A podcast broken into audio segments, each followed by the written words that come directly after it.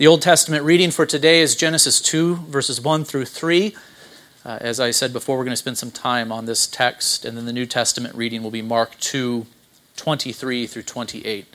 Let's give our undivided attention to the reading of God's most holy word. Thus the heavens and the earth were finished, and all the host of them. And on the seventh day, God finished his work that he had done and he rested on the seventh day from all his work that he had done. So God blessed the seventh day and made it holy, because on it God rested from all his work that he had done in creation. Now let us go to the New Testament, to the book of Mark, chapter 2, verse 23. Here we hear about Christ and his life and his ministry. Mark 2, 23. One Sabbath, Jesus, was going through the grain fields. And as they made their way, his disciples began to pluck heads of grain. And the Pharisees were saying to him, Look, why are they doing what is not lawful on the Sabbath? They were plucking the heads of grain. The Pharisees considered that work. They thought it to be a violation of the Sabbath day. And he said to them, Jesus said to them, Have you never read what David did when he was in need and was hungry, he and those who were with him? How he entered the house of God in the time of Abiathar, the high priest, and ate the bread of the presence, which is not lawful for any but the priest to eat, and also gave it to those who were with him. And he said to them, Jesus said to the Pharisees, The Sabbath was made for man, not man for the Sabbath. So the Son of Man is Lord even of the Sabbath. So far, the reading of God's most holy word. We pray the Lord would bless the preaching of it today. Last week, I did state that we were entering into a prolonged consideration of the Sabbath. And how long this focus on the Sabbath will last, I'm not entirely sure. Uh, it, it might take some time. I'm developing this week by week. Of course, it is Genesis 2 1 through 3 which has prompted this focus on the Sabbath, for it is here in this passage that the Sabbath principle is first introduced to us. God, having created the heavens and the earth in six days, ceased from his work of creation on the seventh day and entered into rest, blessing the seventh day and making it holy. Uh, this he did, remember, not for himself, but for man. Man, made in the image of God, was to imitate his Maker by working six days and resting from his work to give special worship to God on the seventh day. And so, the point that was driven home last Lord's Day was that the Sabbath is as old as creation. It was not instituted in the days of Moses, but it is as old as creation. To speak with more precision, the Sabbath is in fact one day younger than man. Man was made on the sixth day, and the Sabbath on day seven. And so we do see that the Sabbath was made for man, not man for the Sabbath, as Christ himself did say. Man was created first, and then the Sabbath was instituted by God for man's benefit, for man's blessing. Uh, we might ask the question, though, why the need for a prolonged study on the Sabbath? In some respects, uh, we might say that Sabbath principle is very simple.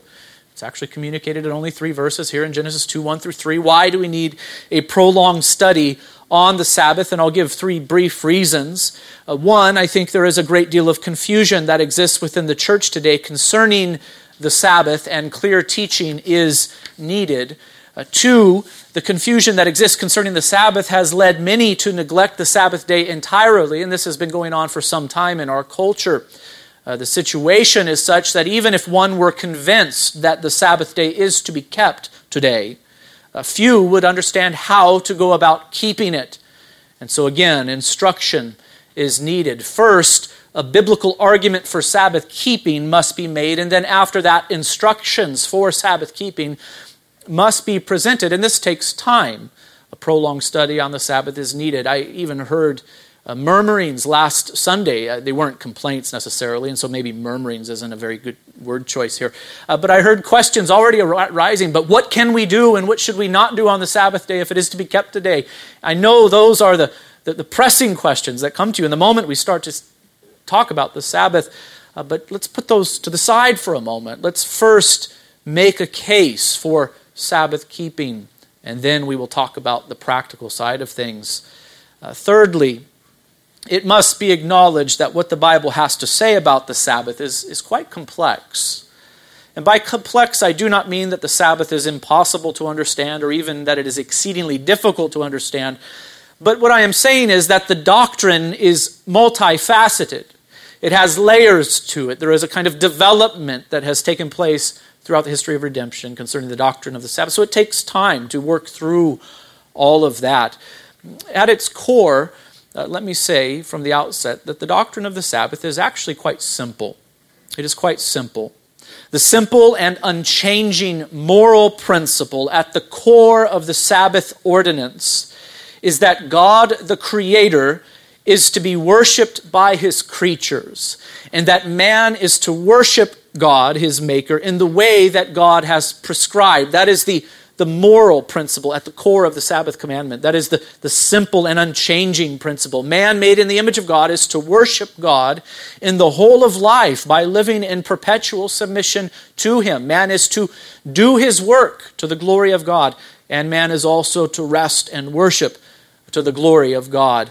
Uh, man is to glorify God in his work for six days, and he is to rest and offer up a pronounced form of worship for one. And this pattern is unchanging work for six, rest and worship for one. It will go on until the end of time. That is not complicated, is it? It is actually quite simple. This is the moral principle that is at the very core of the Sabbath ordinance. Uh, the symbolism of the Sabbath day is also, in some respects, simple and unchanging. Uh, what reality does the Sabbath day point to? What does it symbolize? Well, it reminds us that in the beginning God created the heavens and the earth, and he himself entered into, the re- into rest on the seventh day. And what does the Sabbath day typify or point forward to? Do you remember the distinction that I made last week between symbolism and typology? Symbolism points to a present reality. Typology is also symbolic, but it points forward to a reality that is not yet here. Uh, what does the Sabbath day typify or point forward to? Well, it points forward to a higher form of life for man. It is a higher form of life than we are experiencing now for sure, but it was even a higher form of life than what Adam and Eve experienced in the garden. They lived in paradise, but they did not experience this rest that is typified by the Sabbath day. Indeed, they themselves were to work and eventually, through the accomplishment of their work, enter into rest. Uh, the Sabbath points forward to a higher form of life for man and did so from the beginning. Uh, this form of life, this higher form of life, is life characterized by true and thorough and eternal rest. Uh, the Sabbath day is a picture, therefore, a type, a foretaste of an unending, glorified, and truly restful life. If I were to slow down for a moment and ask you to imagine what life like that must be like, it, it sounds good, doesn't it? Uh, to live life, but to rest in the whole of life and not to be given to toil and to labor and to trial and tribulation. And this is what the writer to the Hebrews so clearly teaches concerning the Sabbath day when he says, For if Joshua had given them rest, God would not have spoken of another day later on. What is his point? His point is that Moses talked about a rest that was to come, and Joshua, who succeeded them, did lead the people of Israel into the promised land, didn't he, eh, the, the conquest took place. They took possession of the land. And what the writer to the Hebrews was saying is that that, is not, that was not the rest that was typified by the Sabbath day. Did the people of Israel enter into a kind of state of rest when they took possession of the land of, of, of Israel? Yes, they did. But that's not what the Sabbath day pointed forward to. For if Joshua had given them rest, God would not have spoken of another day later on. There was still Sabbath observance, pointing forward to another kind of rest. So then, there remains a rest, a Sabbath rest for the people of God. For whoever has entered God's rest has also rested from his works as God did from his. The writer to the Hebrews is saying the Sabbath is pointing forward to a future rest, a rest even future to us. Uh, we'll give more careful attention to this passage at a later time, but, but for now, I want you to see that it clearly states that a Sabbath rest remains for God's people today. In other words, there remains a Sabbath day or a Sabbath observance for the new covenant people of God, for this is what the word sabbatismos means. It refers to a special, religiously significant period for rest and worship. So a Sabbath rest, a sabbatismos, remains for the people of God, the writer to the Hebrews is saying. So a Sabbath rest or observance remains for us. And why? Because we have not yet entered in to the eternal rest that the Sabbath has typified or symbolized from the beginning of time. And so it must remain. We have not yet entered into it. Do we rest in Christ?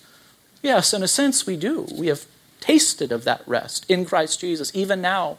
And we are tasting of it today, aren't we?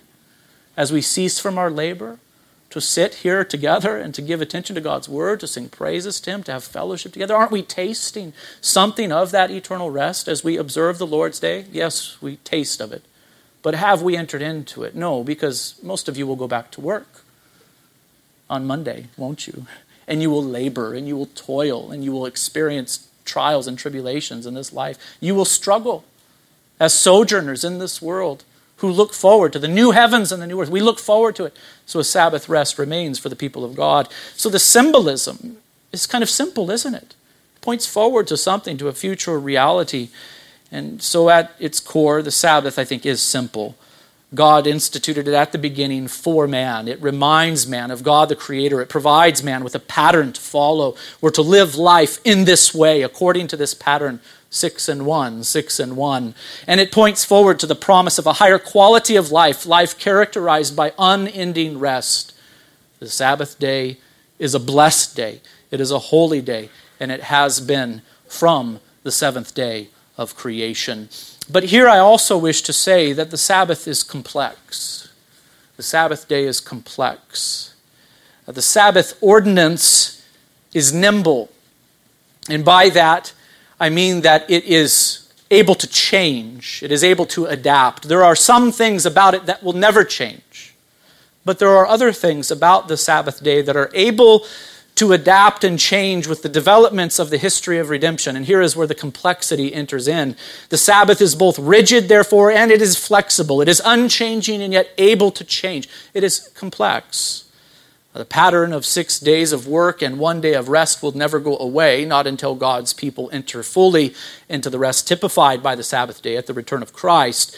But if we pay close attention to what the scriptures say about the Sabbath as it progresses with the history of redemption, one will notice subtle and sometimes quite radical changes.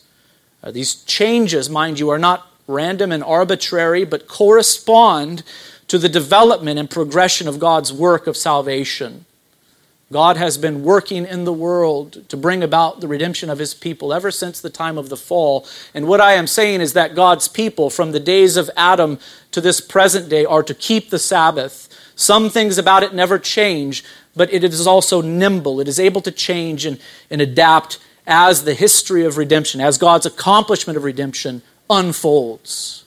And this is what brings the complexity to the Sabbath day.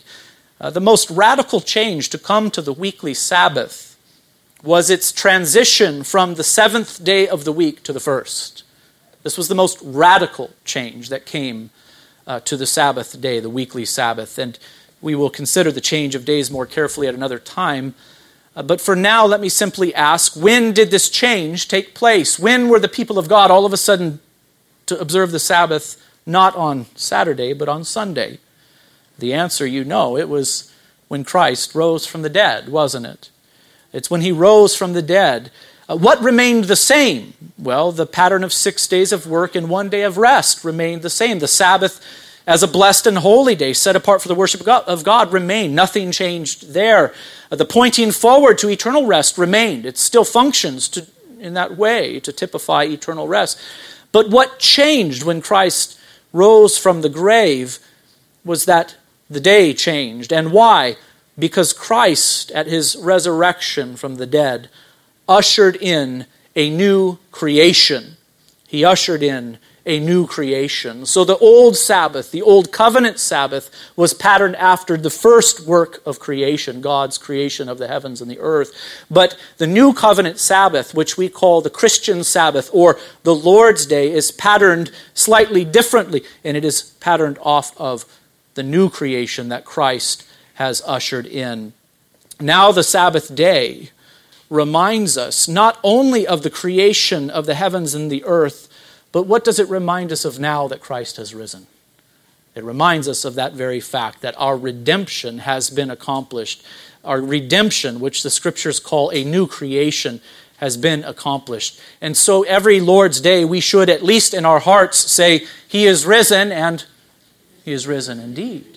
Do you see how a subtle shift has taken place, therefore? Some things remain the same, but something significant has changed. The day has changed. And now the Sabbath carries more meaning than it did before the resurrection of Christ. Not only should it remind us of the Creator, but it reminds us of our Redeemer. It reminds us of our Redeemer and the work that He has accomplished. So the Sabbath is complex. It is both rigid and it is nimble. It is both unchanging and yet capable of change.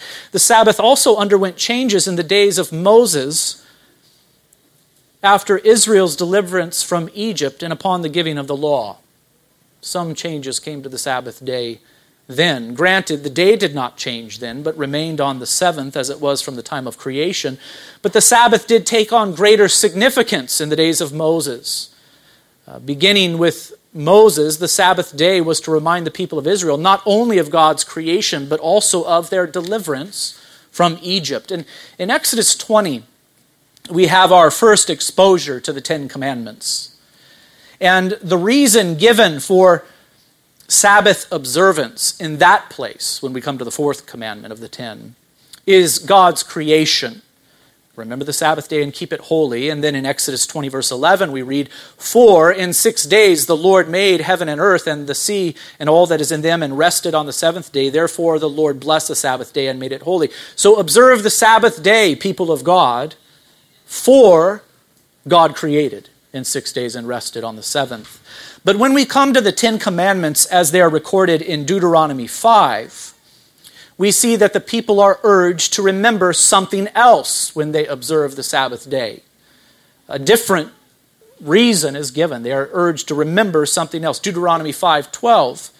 Here we come to the fourth commandment um, of the ten. And the people of Israel are told, Observe the Sabbath day to keep it holy as the Lord your God commanded you. As the Lord your God commanded you. Six days you shall labor and do all your work, but the seventh day is a Sabbath to the Lord your God. On it you shall not do any work, you or your son or your daughter or your male servant or your female servant or your ox or your donkey or any of your livestock or the sojourner who is within your gates, that your male servant and your female servant may rest as well as you. You shall remember Listen now. You shall remember when you observe the Sabbath, you shall remember that you were a slave in the land of Egypt. And the Lord your God brought you out from there with a mighty hand and an outstretched arm. Therefore, the Lord your God commanded you to keep the Sabbath day. Do you see how some new meaning was now given to the Sabbath day for the people of Israel once they had been redeemed from Egypt? They were to remember not only God's creation and rest, but also God's deliverance. They were to remember that they were slaves in Egypt and that God brought them out. Therefore, the Lord their God commanded them to keep the Sabbath day. It was not that Israel was no longer to observe the Sabbath on the basis of God's work in creation and his subsequent rest, but now that Israel had been redeemed, the Sabbath day was to remind them also of their redemption. So, do you see how the Sabbath is flexible?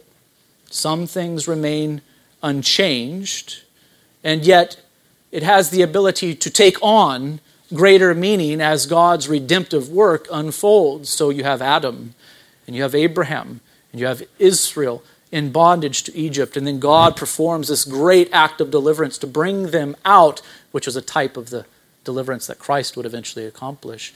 And now all of a sudden, Israel is being told to observe the Sabbath day and to remember the fact of their slavery in Egypt and the fact of their deliverance. So the Sabbath day takes on this greater significance. Israel was to remember not only creation when she observed the Sabbath day, but also her redemption from Egypt. In the days of Moses, the Sabbath day took on greater significance than it had before. And I also would like to say that something similar happened to the Sabbath at the time of man's fall from innocence and into sin. Pay careful attention here. Something similar happened to the Sabbath at the time of man's fall from innocence and into sin. While the essence of the Sabbath remained unchanged, its significance was altered. remember that Adam and Eve were to work six days and to re- they were to rest and worship for one inside the Garden of Eden when they stood upright before God. Let us not forget that. The Sabbath was instituted when? On the seventh day of creation. Adam and Eve were to work and rest, work and rest in an imitation of their Maker, having been made in the image of God. And they were also to work for six days and rest and worship for one, having been expelled from the Garden of Eden. Do you remember how Abraham, uh, Adam and Eve's children, they knew to bring sacrifices to God at the appointed time? Do you remember how Israel demonstrated that it knew about the Sabbath commandment before the Ten Commandments were even given? Exodus chapter 16 compared to Exodus chapter 20. So, in that time, from Adam to Moses, the people of God were still to keep the Sabbath day, they were to still observe it in obedience to their Maker. But clearly, the Sabbath took on a slightly different meaning for man after the fall than it had prior to sin entering into the world. What did the Sabbath signify for Adam and Eve while they were upright and in the garden?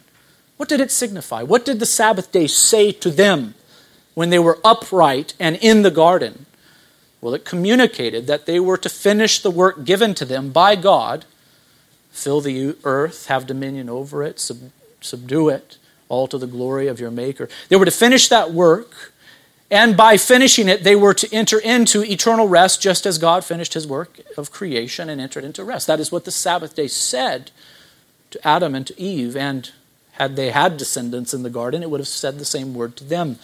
But what did the Sabbath signify after man's fall into sin? So I want you to imagine being Adam and Eve and going on with this pattern of six and one, six and one, but now outside of the garden well, when they observed the Sabbath day over and over again, having been expelled from the garden, it would have reminded them that eternal rest was offered to them and that they came short of it.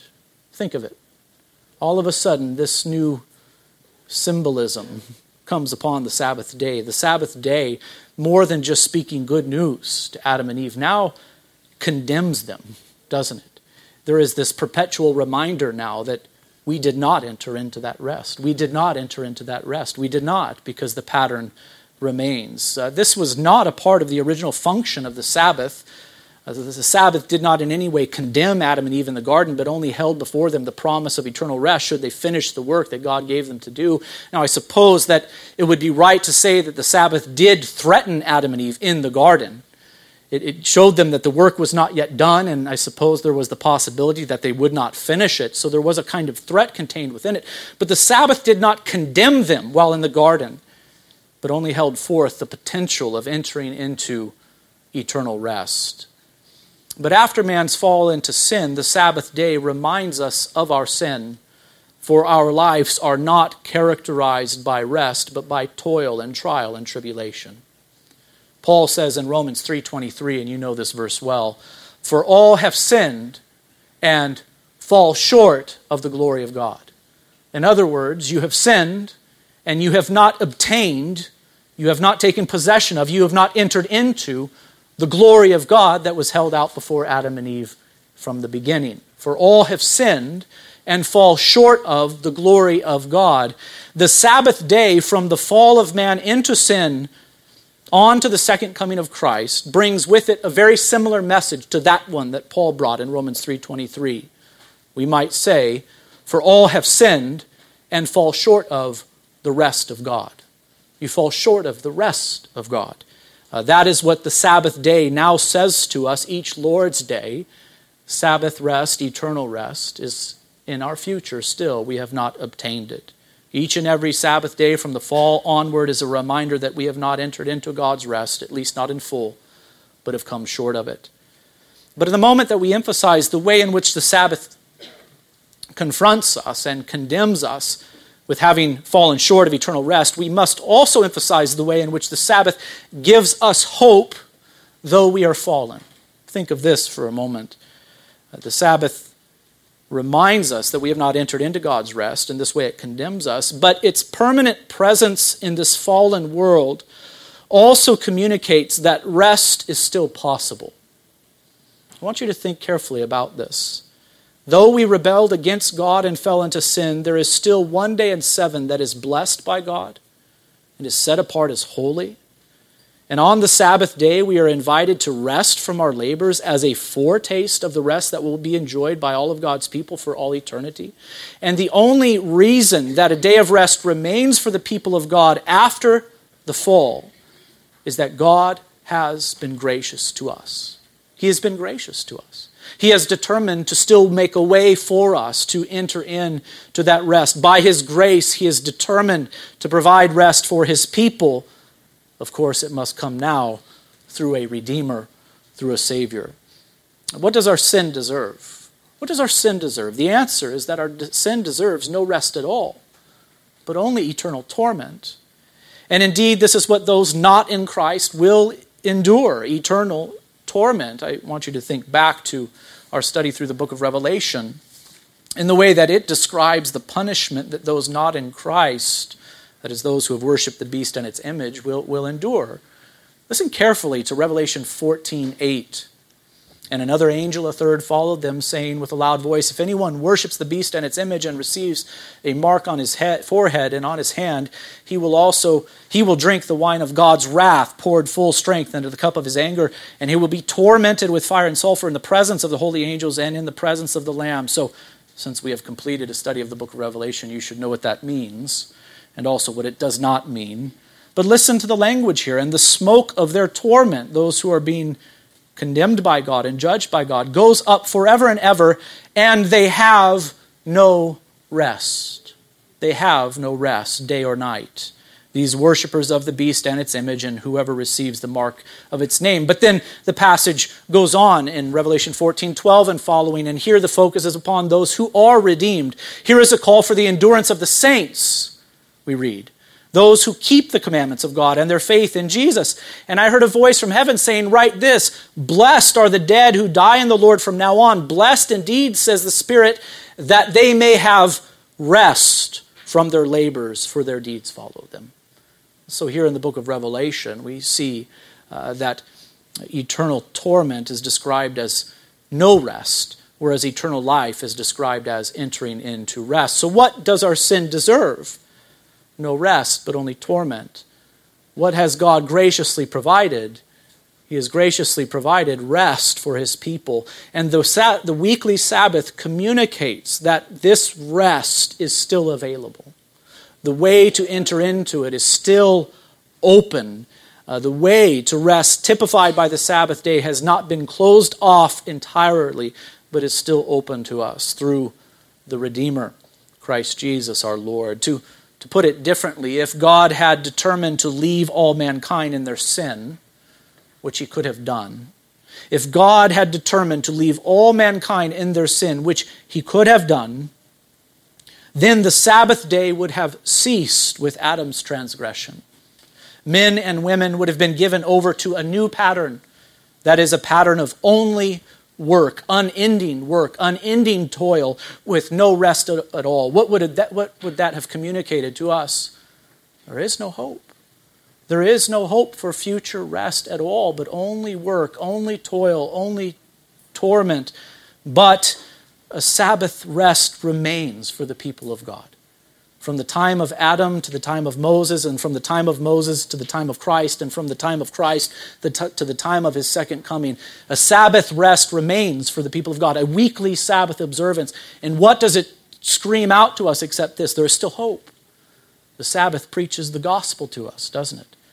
It functions as a law which condemns, I agree. We have come short of it. We have not entered into it yet. But it, it preaches the gospel to us. It says there is still hope. There is still hope. Though you have fallen into sin, God has provided a way. He has provided a redeemer. Men and women would have been given over to a new pattern of only work should God have determined not to show grace. But a Sabbath rest remains, which means that it is still possible to enter into rest by the grace of God through faith in the Redeemer. Now, how appropriate it was for the Sabbath day to remain on the seventh day prior to the death, burial, and resurrection of the Christ and his session at the Father's right hand. Do you hear what I am now saying? Yes, the day changed upon Christ's resurrection from the seventh to the first. But how appropriate it was for the day to remain on the seventh day from the days of Adam to the days of Moses, and also from the days of Moses to the coming of the Christ. The Sabbath day was on the seventh day, that is Saturday, prior to man's fall into sin when he was in the garden, and rightly so. Adam's faithful work would have led to eternal rest. Do you see the pattern there? Work and thus enter into rest. The rest was in the future and was to be entered into through the accomplishment of work and the Sabbath day remained on the seventh day, that is Saturday, from man's fall into sin up until the resurrection and ascension of Christ, and rightly so. Again, the rest of God could still be obtained, but only through work. Only through work. The law of God had to be obeyed, eternal life had to be earned. The obtainment of this rest was yet in the future, and so the pattern remained six days of work, which would lead to one day of rest. I love to say this just to kind of shock people. Um, salvation comes only by works. Did you know that? It does. Salvation comes to the people of God only through the keeping of the law. Some of you are looking at me right now saying, Now you sound like a heretic. I'm getting nervous. But what am I saying? It comes not by our works, for we cannot keep God's law. We have already transgressed it. But it still had to be earned. Salvation had to be earned. It had to be earned by Adam, work and enter into rest, but he failed. Who then has earned our salvation? Not you, not me, because I have transgressed God's law over and over and over again. But who earned our salvation? Christ Jesus our Lord. He is the second Adam. He is the one who has done the work. He has been faithful to God. He has kept his commandments perfectly, and he has therefore entered into rest. He rose from the dead on the third day. He walked amongst his disciples for a time, but then he ascended. And what did he do when he ascended? He sat down at the Father's right hand. So just as God the Father created and then entered into rest, so too God the Son, the second person of the Trinity, took on flesh so that he might accomplish God's work as the second Adam raised from the dead after being crucified on our behalf, rose to the right hand of the Father and sat down. He entered into rest. And so, how appropriate it was, therefore, that the Sabbath day was changed from the seventh day to the first when Christ rose from the grave and ascended to the Father, taking his seat in the heavenly places. Why did the day change from the seventh day to the first? Because Christ himself entered into rest. He did what Adam failed to do, he kept God's law. He earned rest through his faithful and finished work and entered into it, being seated in the heavenly realm. And so the day has changed because Christ has entered in on our behalf. We taste of it now when we gather together each Lord's Day. And if we are united to Christ by faith, if we are in Him and not in the first Adam, and then, then we have this hope that we indeed will enter into the fullness of rest when He returns, just as the book of Revelation so vividly described. The title of this sermon is The Sabbath from Adam to Moses. And my desire today was for you to simply recognize uh, what a wonderful testimony the Sabbath day is to the mercy and grace of God. How wonderful it must have been for Adam and Eve and their children to rest and worship on the seventh day, even after they had been expelled from the Garden of Eden. What did it communicate to them except for that a way was still open?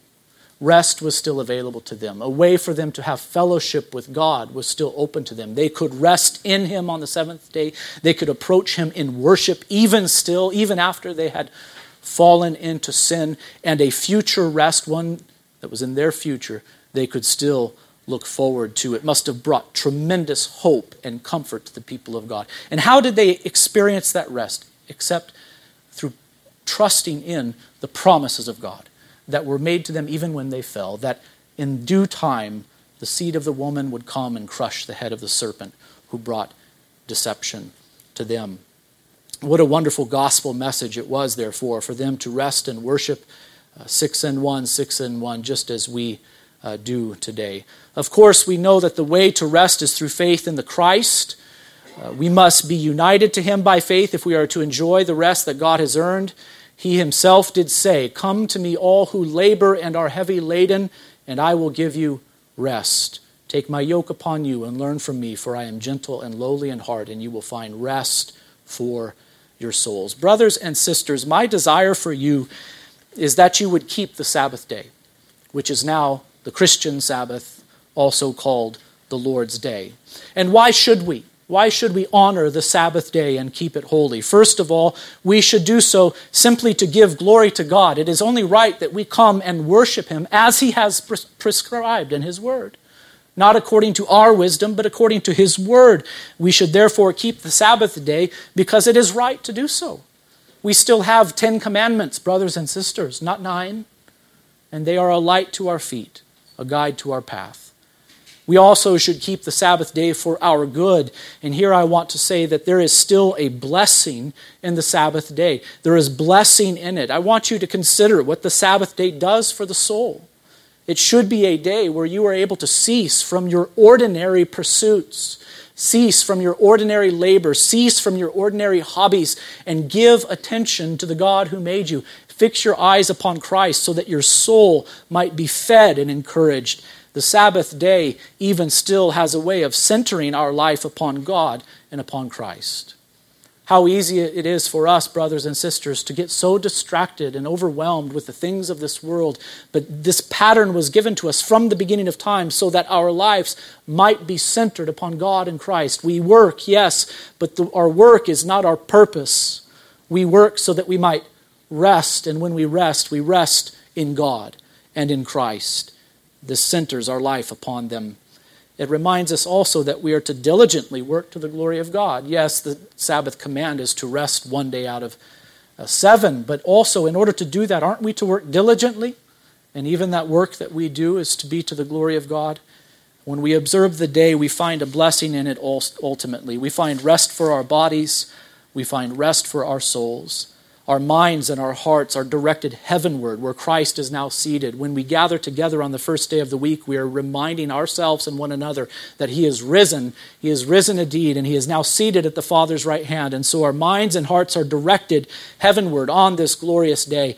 And also our affections are directed to the new heavens and the new earth, where we will enjoy consummate rest when the Lord returns we are reminded that a Sabbath rest remains for the people of God. It is still, in some respects, yet future to us. So let us be careful lest we come short of entering into it. And so, truly, the Sabbath day, which is called the Lord's Day, is good for the soul. And this is why Jesus himself said that man was not made for the Sabbath, but the Sabbath was made for man. Let us continue to keep it on until the return of Christ, brothers and sisters. Let's bow before him in prayer. Father, we thank you for your word, which gives us guidance. Uh, Lord, we thank you that you created us, but you also came down to us to reveal yourself to us. And one of the ways that you have done so is you have given us this pattern to follow, to work and to rest, six and one, six and one. Help us to see the wisdom in it. Help us to see the truth of it, the symbolism and what it typifies. Lord, I pray for my brothers and sisters in Christ that not only would we keep the Sabbath day regularly, but we would do so mindfully that we would understand what it means, and that, it, that indeed it would be a blessing to us. Uh, Father, strengthen your people, I pray, on this day and in the Lord's days to come. It's in Christ's name we pray. Amen.